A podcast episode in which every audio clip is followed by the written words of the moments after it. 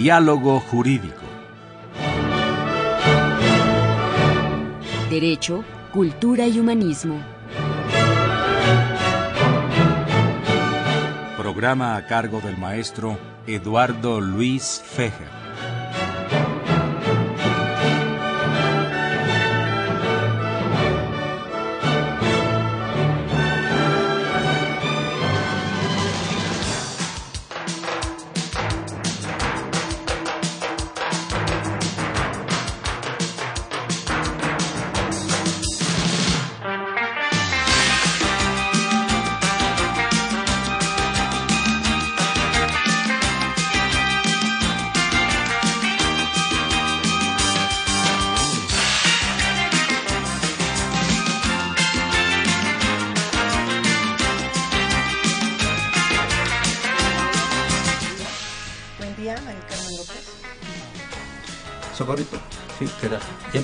Programa? No.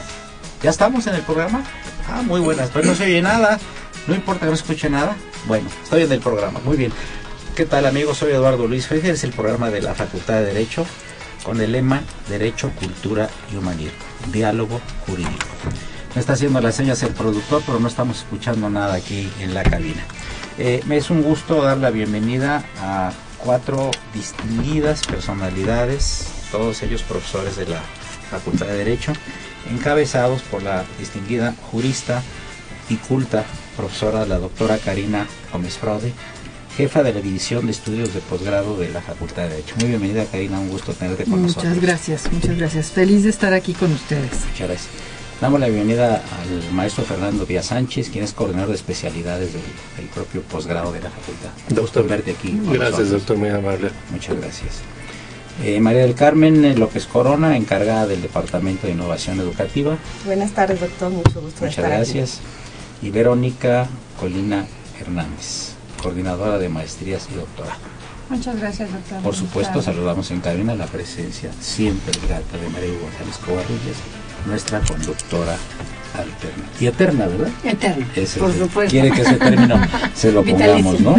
Eh, también saludamos en cabina, por supuesto, al joven tesista Eduardo Ramón Yáñez Rubio, que pasado mañana, si los hados le son propicios, se va a recibir de abogado a partir de las 10 de la mañana en la Facultad de Derecho con una tesis sobre Guillén de Lampart. Bien, bienvenidos. Pues Karina, a mí me gustaría que le platicaras a nuestro auditorio qué es la división de estudios de posgrado de la facultad. Es decir, se habla eh, como una entidad casi inalcanzable, ¿no? Ser maestro, después ser licenciado en Derecho, luego ser doctor, uy, uy, uy, uy, es un filtro pues importante para llegar a esa, a esa, a esa posición, tanto de maestro como de doctor. Y platícanos, platícanos las incidencias de ser directora de una división de estudios que es tan importante quizá de la facultad más importante de la República Mexicana. Pues muchas gracias. Eh, sí, en efecto, esta división de estudios de posgrado es una entidad que ha crecido enormemente. Eh, de hecho, eh, me nombraron jefa de la división desde agosto del año pasado y ya llevamos algunos meses administrando y dirigiendo esta unidad, en la cual pues es una especie de prolongación de la licenciatura. Los chavos, por lo general, se tardan como cinco años en estudiar la licenciatura y últimamente, en las últimas décadas, podríamos decir que todos los chicos no quieren quedarse nada más con la licenciatura, todos tienen un anhelo de superarse, de seguir estudiando, de prepararse, sobre todo porque las especialidades y las diferentes eh, líneas de investigación eh, han aumentado eh, de una manera bárbara. Eso quiere decir que en, nuestro, en esta jefatura de división que yo eh, dignamente eh, dirijo, uno puede estudiar tanto una especialidad como también ingresar a estudios de maestría. Y eh, la maestría dura dos años y la especialidad dura un año y medio. Tenemos actualmente 23 especialidades y además estamos, eh, pues hace algunos meses que yo llegué aquí, me di cuenta que hacía falta también implementar una serie de talleres para, de preparación y de los cuales también mi coordinadora y directora de, estos talleres va a platicarles un poco, ¿no? He querido invitar a todos mis coordinadores que son pues ayudantes brillantes, eh, me apoyan mucho, trabajamos muy a gusto. Eh, no nada más ellos, sino todo el posgrado en general. Somos aproximadamente como 50 personas que estamos encargadas de la administración y de dirigir todo este monstruo un poco que es eh, esta división de estudios de posgrado. Y pues lo que más nos gusta es tratar con los estudiantes, con aquellas personas que quieren superarse, que quieren aprender. Eh, algunas quejas que recibí al principio cuando tomé esta jefatura era que eh, algunos profesores repetían lo mismo que ya habían eh, enseñado en la licenciatura y al fin y al cabo eh, una de las cosas más importantes es que en las especialidades verdaderamente sea una especialidad y que los chicos y, los jóvenes, las, estudiantes que entren a estas especialidades verdaderamente adquieran habilidades para salir al mundo real y puedan desarrollarse como se debe. Eh, también en, en, cuanto a la maestría, eh, las maestrías tienen otra, otro perfil, es un perfil pedagógico, un perfil precisamente para dar clases. Todos los que los maestrantes lo que necesitan es prepararse para en su desarrollo eh, algún día pues poder impartir clases en otros en otras universidades y en otras entidades educativas del país. Y por último, Mm, algo anhelado por todos nosotros y que es el doctorado. En los doctorados nos dimos cuenta de que había una deficiencia en cuanto a la preparación de tutores, eh, que son los tutores que son los que encaminan a ese doctorante a que se pueda recibir de doctor. Y eh, lo que nos dimos cuenta era que eh, pues lo hacen así como de rutina, revisar rápido una tesis doctoral, pero no hay un verdadero compromiso a veces ni del estudiante de doctorado ni tampoco de los, de los tutores. Y lo que estamos tratando de hacer es regularizar a todos los estudiantes de doctorado que verdaderamente adquieran una habilidad que no es fácil de adquirir, que es eh, investigar y revisar la bibliografía escrita sobre el tema que están investigando eh, tenemos un sistema de bibliotecas en la Universidad Nacional que ya lo quisiera cualquier universidad del mundo. Tenemos, gracias al Internet, acceso a tanta información que antes un doctorante no tenía. Pues yo me acuerdo cuando yo hice mi tesis de doctorado, pues apenas empezábamos a, revisar, o, o, si no, solo estudiábamos en puros libros, ¿no?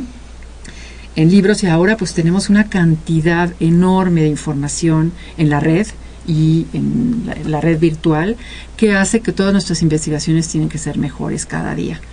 Eh, entonces lo que queremos es mejorar la calidad académica del posgrado, en eso estamos, que haya mejores profesores en maestría y en especialidad, que haya mejores tesis. Hemos de todas maneras eh, obtenido los premios a mejores tesis el año pasado de doctorado y este año también de maestría. Entonces eso pues nos da un gusto enorme, ¿no?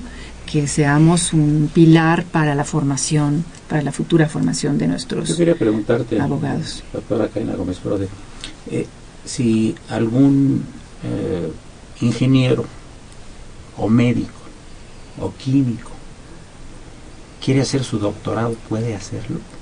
Sin haber sido la licenciatura y la maestría. Sí lo puede hacer, sí lo puede hacer. Ser un médico que parece que está haciendo eh, está tratando de hacerlo, eh, un médico. Sí, lo conozco muy bien. Sí, está tratando de hacerlo, sin embargo, eh, yo soy de la idea que deberían de tener alguna formación jurídica. Es muy criticado que de repente alguien que es médico y no tiene una formación jurídica obtenga su título de doctorado. ¿no? ¿Es un problema del reglamento?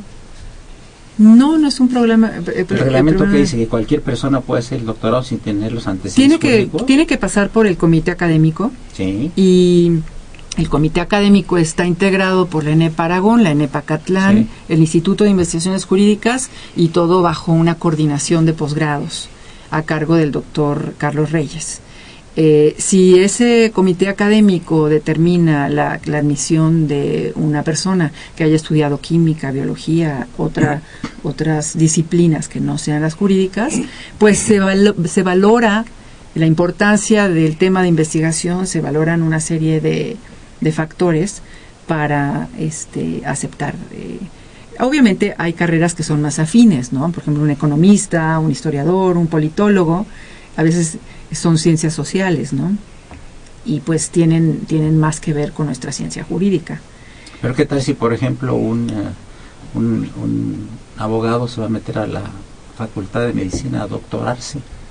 no tener la cara porque además creo que hay un error de principio creo que mm, les llamamos médicos les llamamos a los médicos les llamamos doctores y realmente no son doctores les llamamos doctores a los dentistas no son doctores doctor es un grado académico claro ¿verdad? Claro, claro, es un También son grado médicos, académico. médico, Exactamente. cirujano, partero, como era anterior, médico, tal, tal, tal, Exactamente, tal, tal, tal. exactamente. Pues eh, yo creo que si tiene la categoría y la seriedad en su investigación, ¿por qué no aceptarlos, no?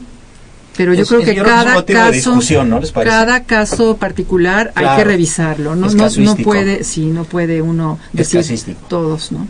Sí, yo quería preguntarte, Fernando Díaz, si podrías eh, compartir un poco con el auditorio estas especialidades que ofrece el doctorado y cuáles son la- las diferentes temáticas que se ofrecen. Sí, Marilu, gracias. Efectivamente, como decía la doctora Gómez Frode, contamos con 23 especializaciones en nuestro programa. Eh, en Ciudad Universitaria, por razones meramente de espacio, es donde tenemos oportunidad de ofertar las 23. Tenemos sede- sedes, otras sedes donde, donde también eh, se dan especializaciones. Lamentablemente no, no se pueden dar todas las materias en, en esas sedes. En la Escuela Nacional de Jurisprudencia tenemos siete especializaciones, en la Facultad de Estudios Superiores de Aragón tenemos tres y en Acatlán tenemos cinco. Eh, complementando un poco lo que decía la doctora, en el caso de las especializaciones, por ejemplo, nosotros es algo muy interesante que eh, como un estudio de especialización es, es como su nombre lo dice, eh, ello es, es, es, eh, se trata de, de un estudio rápido, práctico, para que se- el profesional lo ejerza eh, de una manera eh, rápida, adquiere el conocimiento.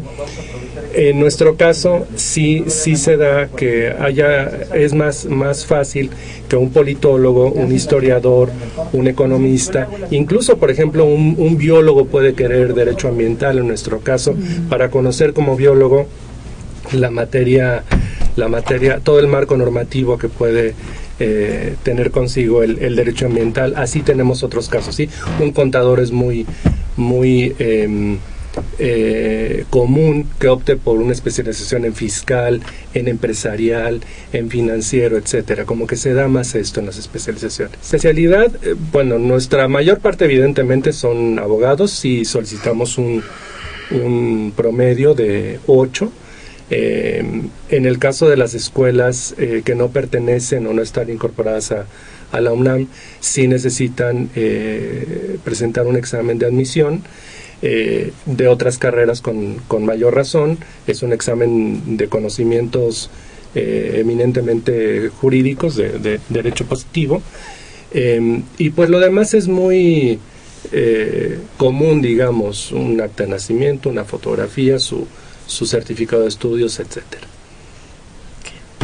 ¿Ya dice los uh, teléfonos? Si queremos también recordarles nuestros teléfonos en cabina 55 36 89 89 y Lada sin costo 01800 50 52 688. Y ya el padre Crono está haciendo la seña de que viene el corte musical y lo, lo recibimos con gusto, pero antes de eso vamos a recordar quienes se encuentran aquí en cabina. La distinguida doctora jurista, culta dama, Karina Gómez Frode, jefe de la División de Estudios de Posgrado de la Facultad, maestro Fernando Díaz Sánchez, coordinador de especialidades, la maestra María del Carmen López Corona, encargada del Departamento de Innovación Educativa, y la maestra Verónica Colina Hernández. Eduardo Luis Fejer, es el 860, esto es Radio UNAM, el alma mater del cuadrante. Continuamos en unos segundos. Gracias.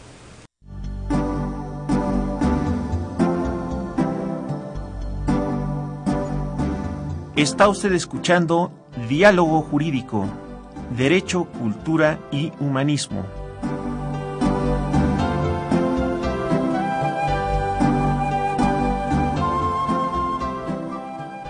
a través del 860 de AM. El alma mater del cuadrante.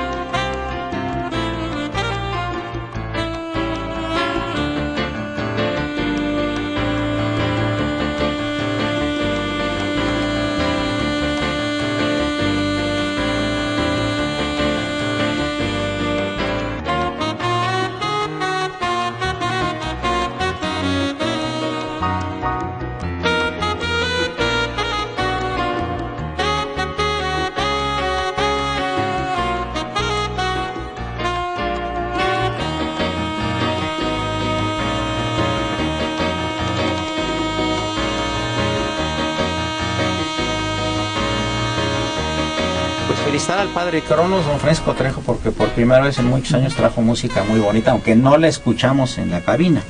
Ese es un privilegio que nada más lo tiene el auditorio. En el supuesto caso que tengamos a alguien escuchando el programa en el auditorio, que es muy remoto el caso. Bien. María Carmen López Corona, cuéntanos en qué consiste el Departamento de Innovación Educativa. Este departamento se crea por una de las actividades de los proyectos de la doctora Karina Gómez Frode, que es el de actualizar los planes de estudio de las 23 especializaciones.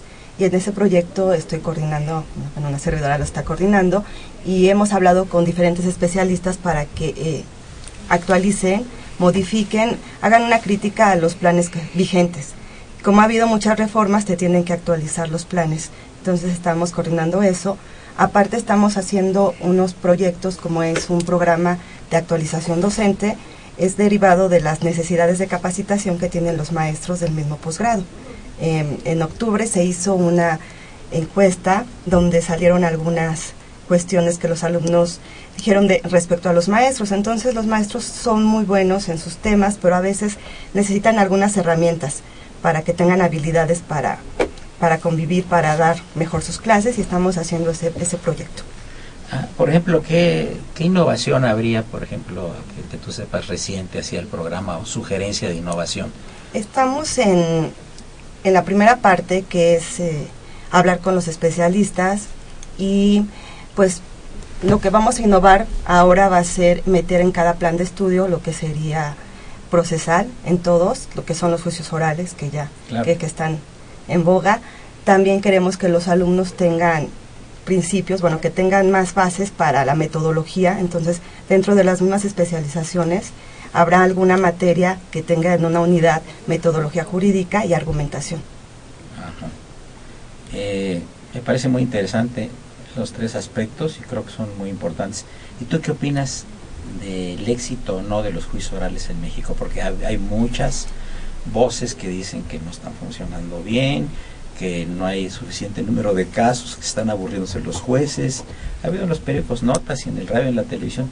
¿Tu punto de vista como maestra de la facultad cuál es? Pues precisamente por eso en, el, en la facultad y en el posgrado queremos prepararlos, ¿no? Queremos prepararnos de este lado porque creo que hace falta preparación de parte de, de los mismos abogados. para empezar a llevar estos juicios. Eh, Verónica Colina, ¿podrías compartirnos un poco el auditorio en qué consisten las maestrías que oferta la División de Estudios de Posgrado y cuáles serían los requisitos de ingreso? Claro que sí, María. Doctor, buenas tardes. La maestría es en México de las únicas que tienen orientación filosófica y eso yo creo que es muy importante, dado que están las especializaciones que ahorita nos hablaron lo que se pretende es formar eh, docentes, por una parte, porque hay una orientación pedagógica y también hay una orientación filosófica. Entonces, cuando nos preguntan, ¿la maestría, si hay maestría en, en empresarial, en propiedad intelectual? No, primero son las especializaciones. Se puede tomar primero una especialización que dura año y medio y después tomar una maestría que en el caso de haber sido egresado del, programa de especializaciones, pues durará un año. Si se ingresa eh, sin tomar esta, esta modalidad, serán dos años, son cuatro semestres. Los requisitos para la maestría, bueno, pues son el título de licenciatura, certificado de estudio, el acta constancia de idioma, y estos pueden ser de inglés, francés, alemán, italiano. Ese es de comprensión de lectura y un protocolo de investigación. El desarrollo del protocolo de investigación es muy importante para el ingreso a la maestría. Hemos notado que llegan a este nivel y no saben cómo elaborar un, protocolo de investigación. Para ello, eh, la doctora ha implementado un taller de protocolo, para hacer la elaboración del protocolo de investigación y este, este seminario taller se imparte en línea, donde los alumnos tienen un tutor que les va asesorando desde hacer una hipótesis, eh, una justificación, un planteamiento del problema, que se alleguen de una bibliografía eh, actualizada para hacer su investigación, no nada más en maestría, sino también en doctorado. El doctorado también eh, para el ingreso eh, pueden hacer su investigación en los campos de conocimiento que, el aspirante desee y básicamente pues eh, para ingresar al doctorado pues eran tener el grado de maestro y el examen que se les pide eh, en TOEFL con 500 puntos. Y bueno, independientemente... ¿Cuál examen te refieres? Al de, de doctorado, para ingreso a doctorado. No es el, no es el TOEFL. El TOEFL. Ah, el TOEFL. Ese, es el coco. Ese es el coco de todos. Sí, sí, sí. Porque se requieren 500 puntos. O sea, para hacer el doctorado no hay modo de que sea lectura de comprensión. Tiene que hay ser una comprensión. Aparte, sería una, comprensión de lectura. Aparte, tienen que ser los dos. Otro idioma. ¿Tú qué opinas, Karina? Porque ya ves que ha habido muchas voces de personas que dicen, bueno, ¿para qué necesitamos? Así dicen, ¿eh? ¿Para qué necesitamos dos idiomas, aparte del nuestro, para hacer el doctorado? Hay gente que es muy brillante y que no habla idiomas. Sí. ¿Cuál es tu punto de vista? Eh, mi punto de vista es que actualmente toda la investigación, mucha investigación, la encontramos en inglés. Y mi punto de vista es que aquel que quiera tener un doctorado, por lo menos sí tiene que tener sus 500 puntos de TOEFL. Entonces, hay muchísimos cursos que se pueden hacer para eh, prepararse para pasar este examen de TOEFL. TOEFL quiere decir en alemán diablo. Claro. Y es verdaderamente la prueba del diablo. Es sumamente complicado pasar el TOEFL eh, porque son, pues, eh, Verónica, aquí presente, mi coordinadora de maestrías y doctorados, la acaba de presentar. Yo le decía, ella se ha preparado muchísimo para pasar este examen y yo creo que sí es importante tener conocimientos de inglés, eh, sobre todo porque cualquier investigación, aunque sea una investigación de algo que parecería muy local, como comunidades indígenas o cosas así, uno se mete a internet y casi toda la bibliografía la vamos a encontrar en inglés. Entonces hay que tener un perfecto dominio del inglés. A veces nos cuesta trabajo poderlo comprender, pero es el idioma universal Claro. Es el, idioma que usan todos nuestros científicos. Lo que pasa es que, por ejemplo, de, la mayoría de los alumnos que proceden de las preparatorias de la UNAM, no vienen bien preparados en inglés, no saben inglés. Entonces, para eso no es... Ahora, pues implementaron los cursos de cinco años de inglés en la facultad, ¿no? Sí. Que indudablemente los familiarizan, ¿no? Pero como quiera, no es sencillo. No, no es nada sencillo. Nada sencillo, ¿no? Sí. Y, creo que es uno de los mayores filtros, ¿no? Exacto, sí es un filtro. Es un filtro, ¿no? Pero también forma parte de la disciplina que tiene que tener alguien que merece ser doctor en Derecho. Por el ranking que tenemos en CONACIT, necesitamos, nuestro posgrado es de excelencia. Sí, claro. Y la excelencia también implica por lo menos tener dominio de dos idiomas. Claro. Uno en comprensión y otro en TOEFL. Entonces, yo sí estoy de acuerdo en que se que si, se siga exigiendo ese, ese requisito para que verdaderamente estemos en, en los mejores niveles, ¿no? y el idioma obviamente el universal ahorita es el inglés. Exactamente. Y luego se pide a veces italiano, francés o alemán. Exactamente, sí, sí. Y en la experiencia que tienes el poco tiempo de tener a tu cargo esta división, eh, aparte el inglés, ¿qué otros idiomas se han presentado hoy con los alumnos? ¿Alumnos de alemán? ¿Ha habido de alemán? De alemán, claro. ¿Ah, de alemán, de italiano, de francés. Sí hay. Sí, sí hay, ¿cómo no? Sí, sí los hay. Porque en lo que son las escuelas privadas, eh, generalmente sí llevan otro, el otro idioma, lo llevan muy a rajatabla. Claro, claro. Y luego ya empezaremos con el chino, seguramente, el hindú. Claro ya estamos muy limitados con esto, ¿verdad? Tendremos que incrementar los idiomas también. El mundo está tan globalizado ahorita que... Exactamente. Y, la influencia, por ejemplo, de, Asia va a ser muy importante. Sí, por cierto, amigos del auditorio, quiero comentarles una cosa. Yo tuve dos alumnos coreanos en la facultad. Quisieron toda la carrera. Y les pregunté por qué en México y para qué. Dice, nos mandó el gobierno de Corea a estudiar para conocer las leyes mexicanas, porque en el futuro va a haber una gran relación comercial entre México y, Corea. Fíjate nada más la visión de los coreanos. y además brillantísimos los dos, se dedicaban las 24 horas a, estudiar. A estudiar. Cuando decían las novias mexicanas no les quitaban del tiempo, que les quitaban mucho tiempo, pero que las pasaban mucho, muy bien.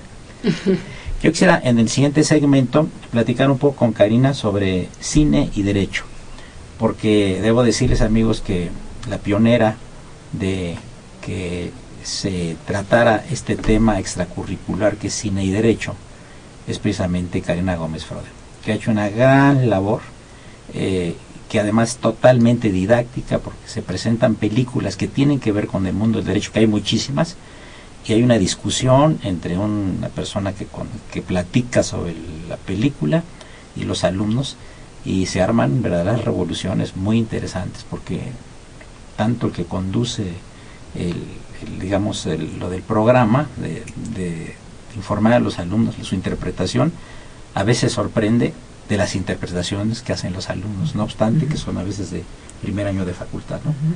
hay mucho talento en la facultad ¿eh? como hay mucho talento en México. Es correcto Continuamos unos momentos. Soy Eduardo Luis Fejer, es el programa de la Facultad de Derecho, Diálogo Jurídico, con nuestro lema Derecho, Cultura y Humanismo. Gracias.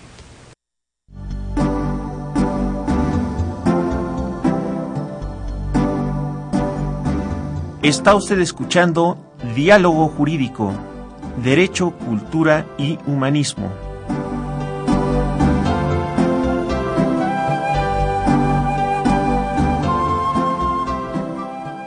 A través del 860 de AM. El alma mater del cuadrante.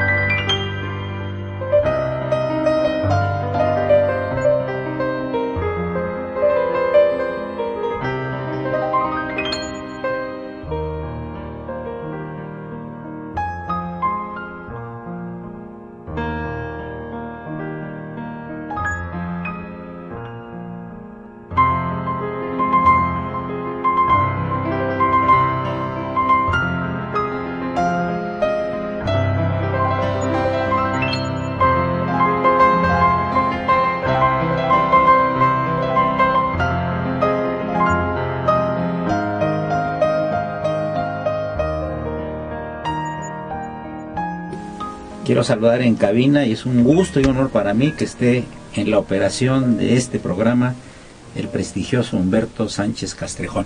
Es un gusto que esté con nosotros, maestro, ¿eh? Porque yo sí le digo a usted maestro y a pocos les digo maestro. Bien, eh, continuamos. Este, vamos a hablar un poquito de cine y derecho. Le decía yo que la maestra Gómez Frode, como gente de cultura jurídica y cultura general, eh, a profundidad y en serio, siempre ha utilizado el vehículo del cine para que los alumnos y los maestros tengan una interpretación del derecho a través de las historias que se encuentran en el cine. ¿Desde cuándo tu proclividad a esta actividad cultural inusitada en la facultad y que tú inauguraste? Eh, empecé como hace unos 10 años con el experimento.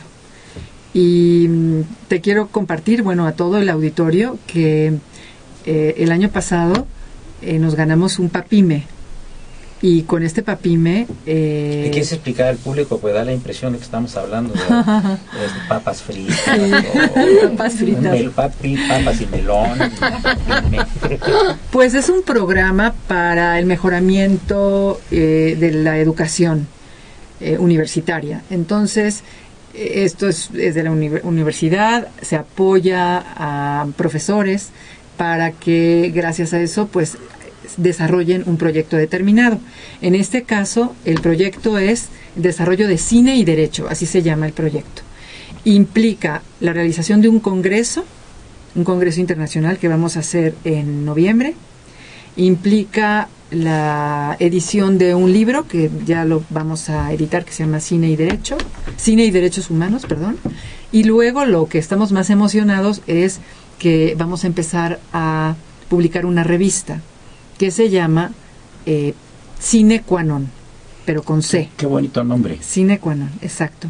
Y la vamos a hacer trimestral y pues estamos muy contentos porque es una revista eh, poco tradicional, sale un poco de los cánones, eh, va a tener fotogramas y va a tener un diseño muy innovador. Entonces estamos muy contentos. Vamos a invitar a toda la comunidad a escribir, sobre películas que tengan alguna relación con temas jurídicos y no necesariamente con temas jurídicos, sino obviamente con temas sociales, económicos, políticos. Eso es lo bonito del cine, que el cine forma abogados más completos. Eh, no son abogados como antes, muy acartonados, ¿no? Que solamente veían lo que decía el artículo fulanito de una ley y no, no tenían ninguna otra visión más completa de la realidad. Y es muy padre, muy rico estar eh, viendo películas e invitando gente a discutirlas. Y ahorita tenemos todos los miércoles cine debate jurídico en el auditorio del posgrado de la Facultad de Derecho. Invitamos por lo general a dos profesores que tienen visiones totalmente distintas, a veces entre ellos mismos no están de acuerdo y luego ahora está moderándonos el cine debate un profesor que también ha escrito mucho sobre cine y derecho, que se llama el doctor eh, José Ramón Narváez. Él nos lleva a los debates y ha invitado a todo su grupo de maestría, que son chicos que ya terminaron la maestría y están cursando esta actividad académica de, ver películas y comentarlas. Entonces el nivel de discusión es altísimo, altísimo, porque son eh, muchachos y muchachas muy bien preparados. Este, eh, al respecto, la, la revista va a ser impresa. Vamos a eh, tenerla digital e impresa, 500 ejemplares impresos. ¿Y el, eh, el Congreso es nacional? Va a ser internacional en noviembre. Noviembre, a finales de noviembre. Hacemos un programa. Claro, con mucho gusto. Con invitados internacionales. Claro. ¿Te parece? me, me encantaría la idea. Aquí con Marilu, sí, claro, claro que sí. Sí, yo quería, um, abonando un poco a esto, otra herramienta, por ejemplo, interesante, y no sé si también lo manejen en el posgrado, teatro también se da como una herramienta. No lo hemos manejado, fíjate, y queremos también. Vamos a tener un foro cultural el día 15 de abril, todo el día en el posgrado, entonces están cordialmente invitados. Queremos tener poesía, literatura, teatro, pintura, escultura, música, eh, entonces todo el día, pero teatro nos falta todavía. Tenemos también que encontrar ahí algunos teatreros que vengan a ponernos sus obras de teatro mucha afición, ¿no? Mucha afición, sí, sí. sí. Bien, eh, yo quería preguntarle a Fernando Díaz Sánchez, este, eh, las especialidades que tú manejas, que tú coordinas, ¿cuál es la más socorrida, la que más se quieren inscribir? Bueno, tenemos las más, digamos, taquilleras, efectivamente, doctor, que son las clásicas, constitucional, fiscal, penal. Bueno, yo diría que más bien constitucional y penal.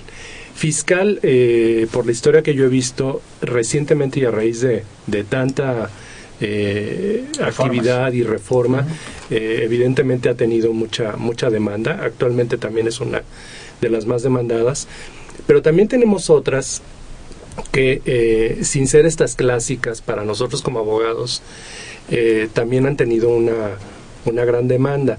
me refiero a derechos humanos, por ejemplo, que de un tiempo para acá evidentemente ha habido una, una, un gran interés por estudiar esta materia y también algunas eh, que tienen que ver con empresarial, financiero, todas estas materias donde el abogado corporativo juega un rol muy, muy importante, también han, han, han ido creciendo en demanda. ¿Tienes también filosofía? Del eh, derecho? no, no, es una materia de, de, especialización, se imparte en maestría y doctorado. Platícanos de filosofía del derecho, porque yo creo que también es una élite el que estudia esas, esas cosas, ¿no? Si no hay tanta gente para la filosofía del derecho, ¿no? Excepto Marilo, que es filósofa del derecho. Pues para sorpresa. ¿Ah, sí? pues qué grata sorpresa, pues para gente muy pensante no quise que los demás no lo sean, pero es especialmente, ¿verdad? Sí, sí, sí, Porque se ven muchísimas materias, es filosofía del derecho, eh, teoría de la justicia y derechos humanos. Ah, qué interesante, qué bonito. Filosofía política, ética. Entonces sí se profundiza. O sea, esas materias que me acabas de mencionar son las que se dan. Sí, son las que se dan. Sí. Y entonces es eh, tenemos profesores altamente calificados donde propician espacios para, para la reflexión y donde se puede observar todas las corrientes que hay acerca del derecho, las corrientes filosóficas, cómo se ve en, en, la sociedad contemporánea. Y además de, de hacer un espacio de reflexión, también hay un espacio de crítica donde los alumnos, que en buena parte son, son asiduos a la filosofía, pueden debatir sus ideas. No nada más, yo les comentaba al principio del programa, que sí es una buena parte de los, los eh, alumnos que estudian filosofía del derecho y todo, algunas ramas de la filosofía, sino también la parte pedagógica, donde se les da técnicas de la enseñanza superior y teoría pedagógica y metodología de la enseñanza. Entonces, estas dos vertientes, bueno, la más socorrida es filosofía, pero también tenemos buena parte de nuestros alumnos estudiando la vertiente pedagógica. Mari Carmen, ¿y qué opinas tú sobre esta explosión que hay en México de los derechos humanos? Te voy a explicar. Yo creo que aquí en México eh, a veces nos estamos guiando mucho por lo que pasa en el extranjero. ¿no? Empieza a hablar de, que los derechos humanos son un paraguas está encima de todas las constituciones, etcétera, y, de repente siempre estamos hablando de derechos humanos. La pregunta es, ¿cuál es la percepción del público en general, del hombre de la calle en México sobre los derechos humanos, según tú lo que has visto y platicado? Pues que acuden cuando tienen algún problema a la comisión. Creo que este, a, estas, a estos organismos quieren solucionar sus problemas, ¿no? Porque todos, todos los derechos que tenemos son humanos, ¿no? Entonces, si, si alguno se lo transgrede, quieren ir a la comisión. O sea, es como que el, el lugar donde acuden, sin antes ¿Tú no crees si, si yo le pregunto a cualquier persona así derechos humanos, dice, no, es para, esa es la percepción, ¿eh? es para defender a los delincuentes. Los primeros que invocan los derechos humanos son los asesinos, son los secuestradores, son los del crimen organizado. Y de hecho así lo hacen. Ahorita hay una carta de todos los internos allá en el altiplano, ¿verdad? Dirigida al presidente de la Comisión de Derechos Humanos, que se están violando sus derechos humanos. Hay un abuso. Sí. Hay un abuso, pero sin embargo también había un abuso de la tortura. Ajá. Del otro lado, la actuación de las policías eh, y bueno, todavía eh, y, no había verdaderamente un control de su actuación. Entonces eso es muy importante. Entonces hay que lograr el equilibrio, un respeto a los derechos de los de las personas que están a veces recluidas, ¿no? No puede existir ninguna tortura, sobre todo porque siempre se torturaba pues desde la Santa Inquisición, desde antes, para sacar medias verdades a, a los delincuentes y pues tampoco. Y ahora que todos se unan para decir que tienen muchos derechos humanos, pues eso ya lo sabemos, ¿no? Pero sin embargo a veces se abusa de esos conceptos. ¿no? y aquí la paradoja es quien los pide. Sí. Gente que ha matado cinco o seis personas, que ha desaparecido, que ha secuestrado y está invocando sus derechos humanos. Digo, es una paradoja, ¿no? Sí.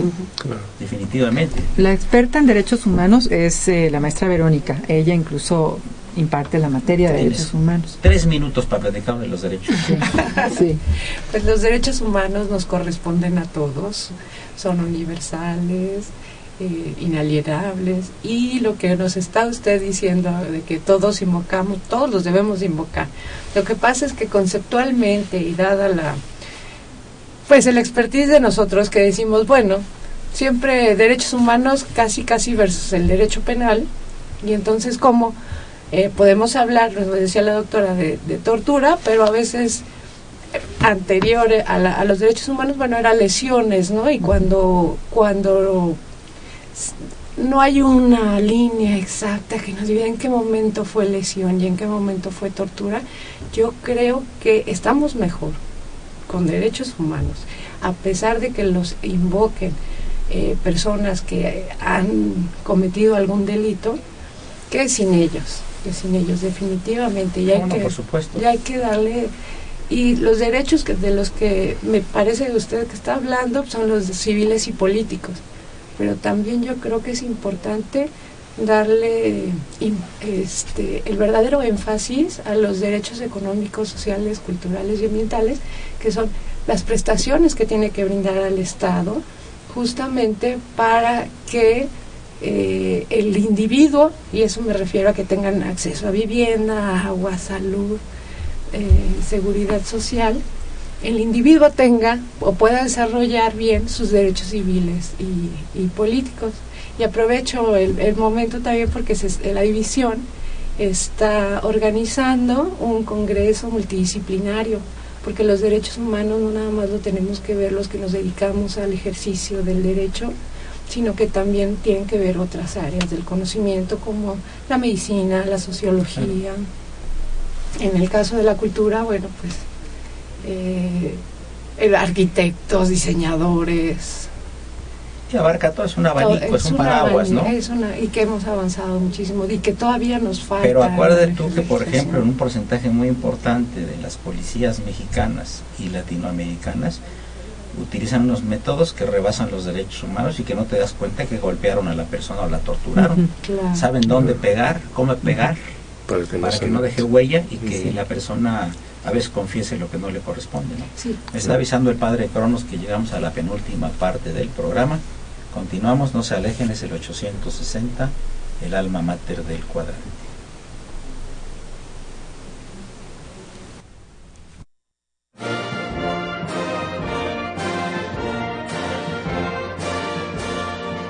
Su opinión es importante.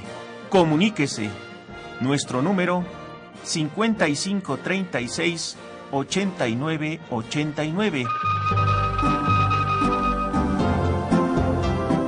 Del interior de la República 01800 5052 688.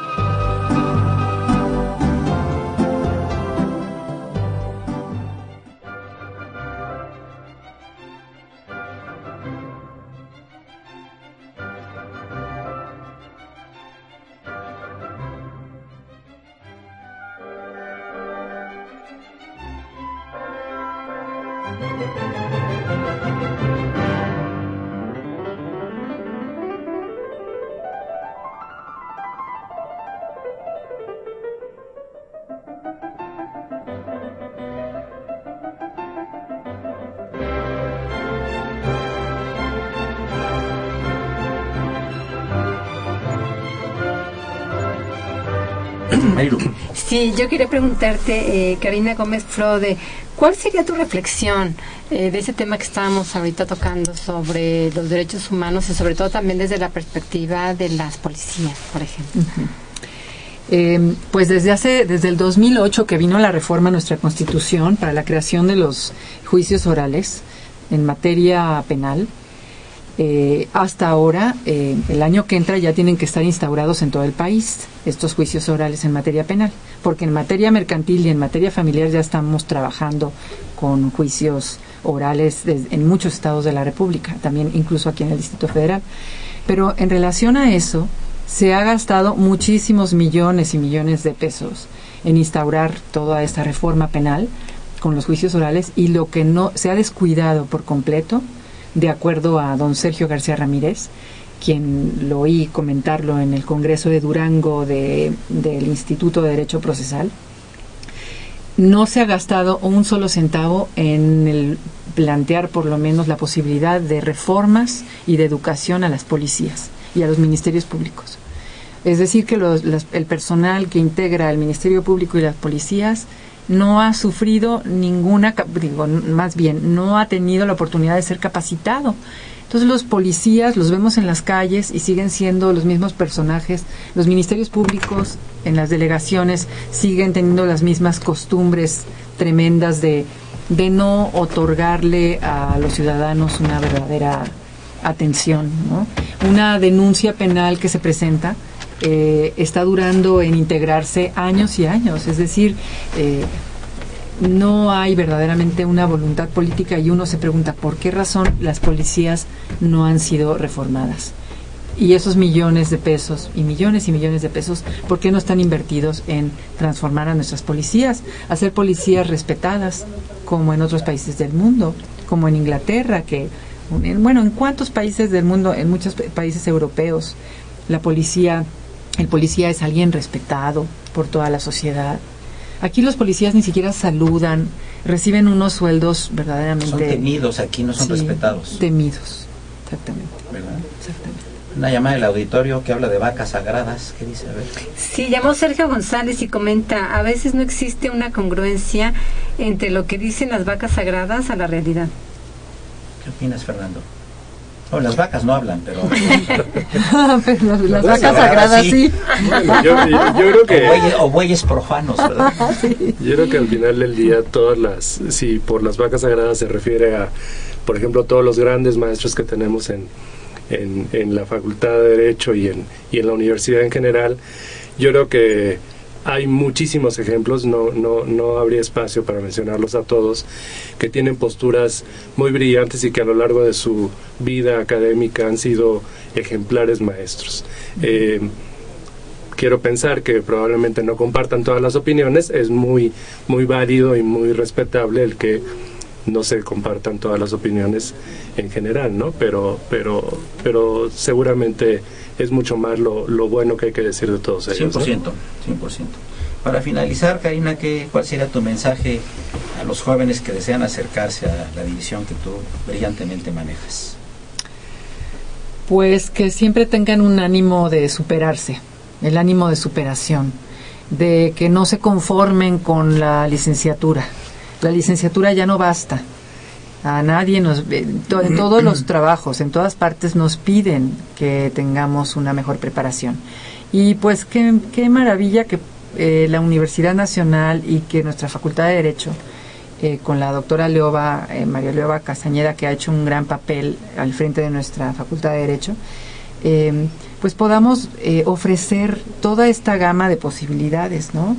Especialidades, maestrías, doctorados, diplomados, talleres, eh, y, sobre, y también cultura, cine y derecho y otras cosas. Entonces, pues a mí me encantaría volver el reloj, ¿no? Y volver a ser una chava joven, ¿no? Como lo fui, lástima que ya no, se puede, pero para, para tener esa posibilidad de disfrutar este posgrado que es maravilloso para, para todos. Y lo que queremos es ofrecer también que nuestro profesorado sea de la mejor calidad. Eso es lo que nos está preocupando. Como decía muy bien Mari Carmen, hemos hecho evaluaciones a los profesores. Necesitamos que sean profesores responsables, que no sean profesores que nada más se sienten a leer, ¿no? O a distribuir los temas del temario entre los alumnos. No, es que necesitamos verdaderamente desarrollar las capacidades de los muchachos y de las, de las muchachas. ¿Y cuál es tu concepto de un buen maestro? ¿Qué es para ti un buen maestro? Aquel ¿Y quién que... fue para ti en la facultad el que haya sido un buen maestro para ti? Para mí, Aparte uno tu de mis, papá de gratísima memoria. para mí uno de mis mejores maestros fue Jorge Carpizo. Claro. Lo recuerdo mm, mm, y otro de mis grandes maestros es el maestro Franco Guzmán. Son eh, maestros de una pieza, eh, de una calidad moral, intelectual, eh, que te transmiten, te contagian sublimemente para que tú puedas desarrollarte y, y tomar tu propio camino. Fernando, tu mejor maestro. Uy, usted me pone en un dilema muy, Bueno, uno de muy grato porque maestros. estoy junto a dos de ellos, una directamente en cátedra y otro pues evidentemente a través de, de, Yo no existo, eh, de- muchas gracias. de conferencias, etcétera. Yo también tengo sabático, menos existo. Yo también tengo grandes recuerdos del maestro Gurugoa. El maestro Gurugoa fue un- un- una pieza importante en mi formación. Eh, el maestro Bartasar Cavazos Flores, otro, un gran laboralista, eh, polémico siempre, pero un maestro muy cercano a todos. Y pues yo diría muchos maestros a través de los libros también, que, que no tuvimos la fortuna de estar eh, en sus cátedras, pero el maestro Cervantes Ahumada, el maestro Gómez en fin, muchísimos, el maestro Carpizo. No sé, muchos que a través de los libros fueron nuestros maestros. Mari Carmen, Mis me- bueno, mis maestras son, son mujeres las que, las que recuerdo como mis mejores maestras. La doctora Leva Castañeda fue mi maestra en Derecho en Obligaciones. excepcional como maestra y Excepcional. excepcional como directora, ¿eh? Qué, Sí. qué- qué buena directora Excelente, tenemos, eh, de veras, excelente, ¿eh? de veras. Espléndida, ¿eh? Sí. La maestra. Rosalba Torres Pinoza, Ciencia Política. La maestra Margarita Villanueva Colín. Romano y, este, bueno, Romano 1 y 2 también, me dieron los dos romanos. Ellas para mí han sido mis mejores maestras. Y, Me falta ver. claro, Vero, Vero Colín Hernández. Sí, el, el- el maestro Gómez Lara el- el- es de cajón, el doctor Rolando Tamayo y Mm, gran prestigio. Excelente. La, la maestra María Elodia Robles Mayor también. Sí, filósofa, ¿verdad? Sí. Los dos filósofos. Sí, sí, bueno. Excepcionalmente filósofos. ahora sí que una inspiración y una motivación para, para seguir en este camino de la maestría. Porque yo creo, ¿no, Marilu, que es importante no solo que el maestro transmita las enseñanzas, sino que ayude a la persona a realizarse como alumno, a investigar, a tratarlo, a impulsarlo, ¿no? ¿Cuáles fueron tus mejores maestros? Eh, bueno, yo también me, me en un dilema, pero bueno, sí me viene a la mente, bueno, el maestro Fernando Serrano Migallón, la maestra Miriam Rocati, eh, por supuesto el doctor eh, Rolando Tamayo Salmorán. Eh, y bueno, la pregunta que le hacías a la doctora Karina, difícil de contestar, ¿qué hace un buen maestro, no? Pero recordando esta idea de las vacas sagradas, ¿no? Eh, yo recordaba con la maestra Marilena Mancilla los salones del maestro Burgoa, ¿no? Eh, no cabían, la gente se sentaba en los pisos. Claro. Y al final hay como una especie de magia, ¿no? Que te hacía entrar a esos auditorios y escucharlo, ¿no? Y- increíble. Es, impor- es importante, yo creo que la conexión del, del, este, del maestro con el alumno, ¿verdad? Muy importante. Que se- ¿Tú quieres decir algo? Precisamente hablando de esa conexión, yo quiero decirle que yo hace muchos años, bueno, no tantos, tuve como maestra a la doctora Karina y desde entonces, a la doctora Gómez Prode, y desde entonces, aparte de todo, hubo una amistad. Qué bonito. Sí, y, y es algo que yo valoro mucho, que con el tiempo se ha consolidado y yo lo digo y se lo he dicho en muchísimas ocasiones, en que es como una hermana mayor para mí. Entonces, eh, se puede eso y yo creo que eso ya llega a niveles, yo diría, sublimes, maestro. Espirituales. Sí. Amigos, llegamos al final del, del programa. Muchas gracias, eh, doctora Karina Gómez Frode. Feliz de estar aquí Qué con gusto, ustedes. muchas gracias. Gracias. Este, gracias eh, Fernando Díaz Sánchez, gracias María Carmen López Corona y gracias Verónica Colina Hernández.